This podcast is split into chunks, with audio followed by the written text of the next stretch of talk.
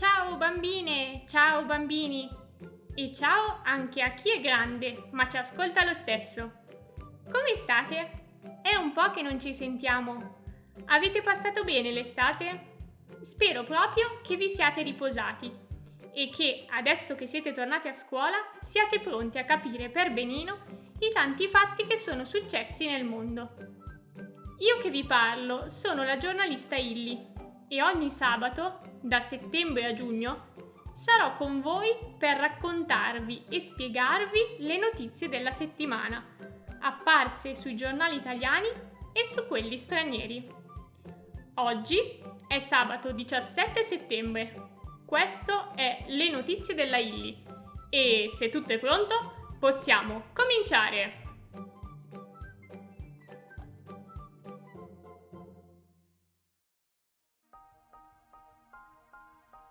Bye bye Elisabetta!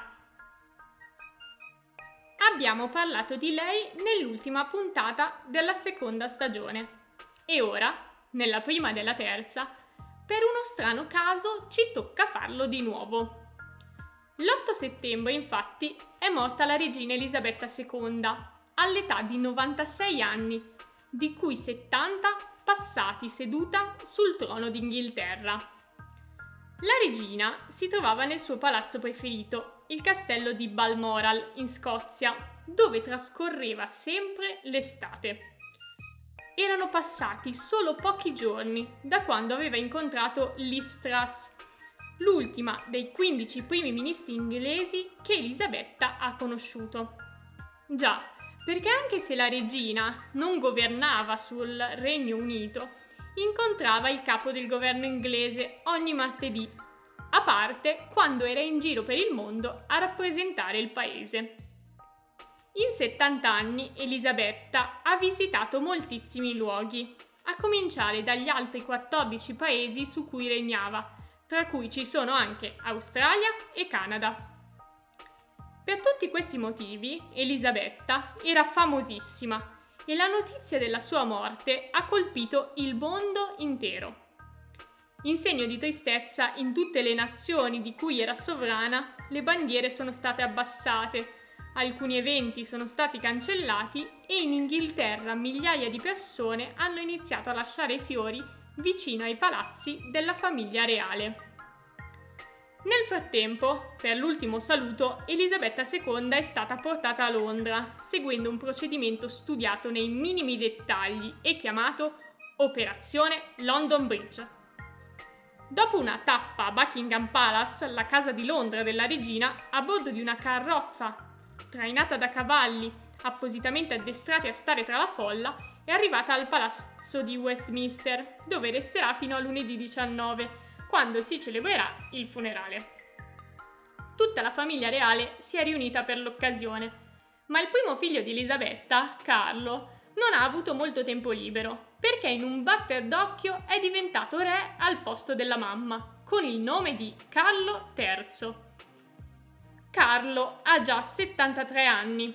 Con lui l'Inghilterra cambierà il suo inno, che non suonerà più God Save the Queen, ovvero Dio salvi la regina, bensì God save the king, Dio salvi il re.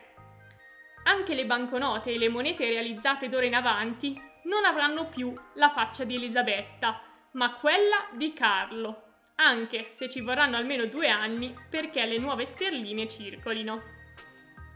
Per Carlo non sarà facile regnare dopo una regina così importante, però ci proverà e tutti dicono che si impegnerà soprattutto per la lotta al cambiamento climatico, essendo un appassionato di piante e natura. A proposito, Elisabetta invece amava gli animali, così tanto che aveva ben 32 cani della razza Corgi, che adesso saranno adottati dal figlio Andrea.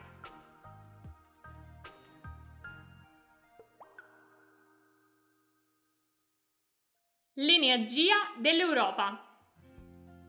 La seconda notizia di oggi arriva da Strasburgo, una città francese dove ha sede il Parlamento europeo, che raggruppa i rappresentanti dei cittadini dell'Unione Europea. Qui infatti, mercoledì, la Presidente della Commissione europea, che si chiama Ursula von der Leyen, ha tenuto il discorso sullo Stato dell'Unione, in cui ha fatto il punto su alcune faccende che riguardano gli abitanti del nostro continente.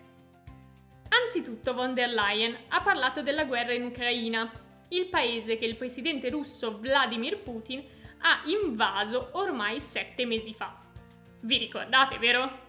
Se no, andate a riprendere gli episodi vecchi. Ne abbiamo parlato moltissimo nella scorsa stagione. Poi la Presidente ha aggiunto che si occuperà della faccenda del gas, il combustibile con cui oggi si produce l'energia per riscaldare case e fabbriche, che fa accendere i fornelli e che proprio la Russia vende in grande quantità all'Europa. In questi mesi, anche per colpa della guerra e dell'inimicizia che si è creata tra il nostro continente e Vladimir Putin, il prezzo del gas è cresciuto moltissimo. Significa che per avere la stessa quantità di gas di prima ora servono molti più soldi. La stessa cosa è successa all'energia elettrica che usiamo per accendere la luce e alimentare il computer. L'Unione Europea vuole dare una mano alle persone che devono sborsare sempre più quattrini per l'energia e pensa di fare due cose. 1. Chiedere alle persone di consumare meno, soprattutto al mattino o alla sera, quando tutti accendono le luci, cucinano, fanno la doccia calda, ma anche i prezzi di gas ed elettricità sono più alti. 2.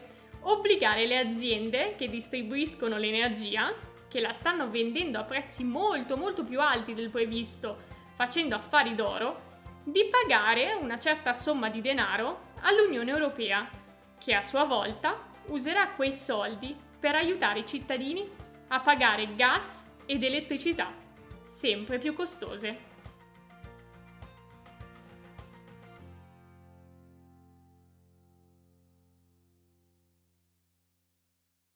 Un regalo per la Terra. Per combattere la crisi climatica, che sta aumentando gli eventi meteo estremi, come il temporale gigantesco che giovedì si è abbattuto sulle Marche, facendo vittime e danni, ciascuno di noi può fare qualcosa.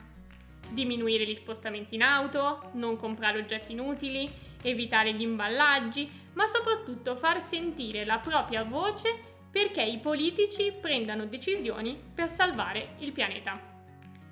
Il fondatore di una famosa azienda di abbigliamento sportivo, Patagonia, ha fatto di più e ha scelto di regalare il suo marchio a un'organizzazione ambientalista.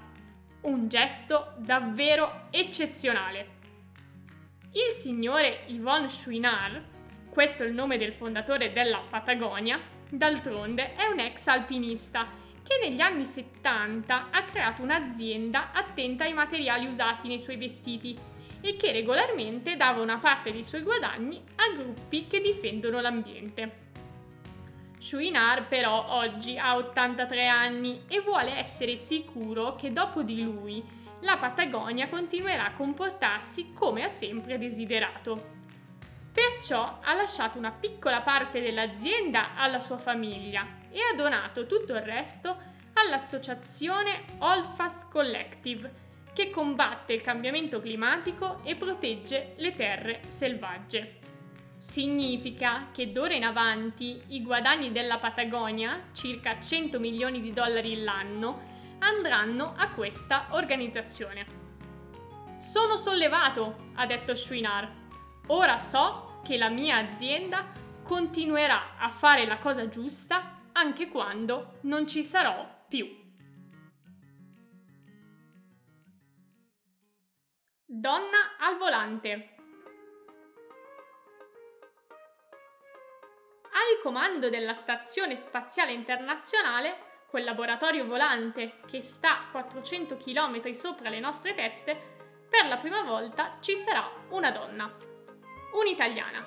Lei è Samantha Cristoforetti un'astronauta che fa parte dell'Agenzia Spaziale Europea e che da aprile si trova sulla Stazione Internazionale, un luogo dove un gruppo di astronauti, ce ne stanno sei contemporaneamente, fanno esperimenti approfittando delle speciali condizioni dell'ambiente in cui si trovano. Sulla Stazione Spaziale Internazionale non c'è forza di gravità, quella che ci tiene con i piedi per terra, e questo fatto permette di studiare la composizione dei materiali e di capire meglio il funzionamento del corpo umano. La parte della stazione spaziale dove stanno gli astronauti ha le dimensioni di una casa con sei camere da letto viverci bisogna essere ben organizzati.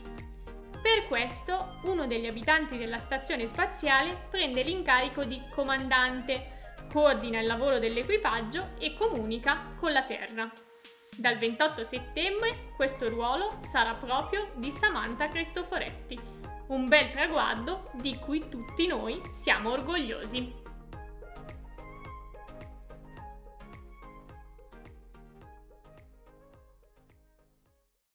Lotta all'ultimo bidone. I cittadini di Sydney, in Australia, hanno un problema, i cacatua per cercare cibo, infatti, questi grandi uccelli bianchi hanno imparato ad aprire i coperchi dei bidoni della spazzatura. Sollevare il tappo di un cestino quando non hai le mani mica è facile. Gli uccelli usano il becco per tirarlo su e poi camminano spingendo il coperchio fino a farlo cadere per terra, mandando in giro pattumiera e sporcizia. Nel 2018 quelli che erano capaci di fare questa operazione erano appena una manciata. Oggi invece praticamente tutti i cacatua di Sydney hanno imparato la tecnica. Agli australiani non resta che proteggere il proprio bidone mettendo un mattone sopra il coperchio oppure un serpente di gomma per spaventare gli animali.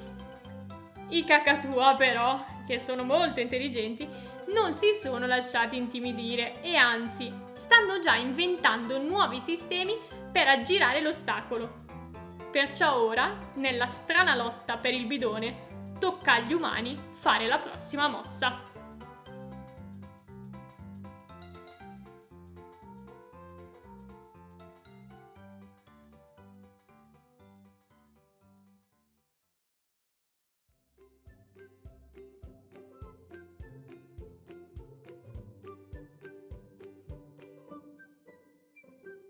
Ed eccoci arrivati alla fine di questa prima puntata. Se l'episodio vi è piaciuto, mandatelo anche ad altri bambini oppure ditelo alle vostre maestre. Per non perdere le prossime puntate, vi ricordo anche che potete seguire il podcast su Spotify e Apple Podcast oppure su Facebook e Instagram, dove potete anche scrivermi per raccontarvi cosa vi è piaciuto di più.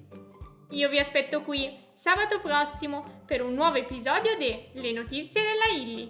Ciao a tutti!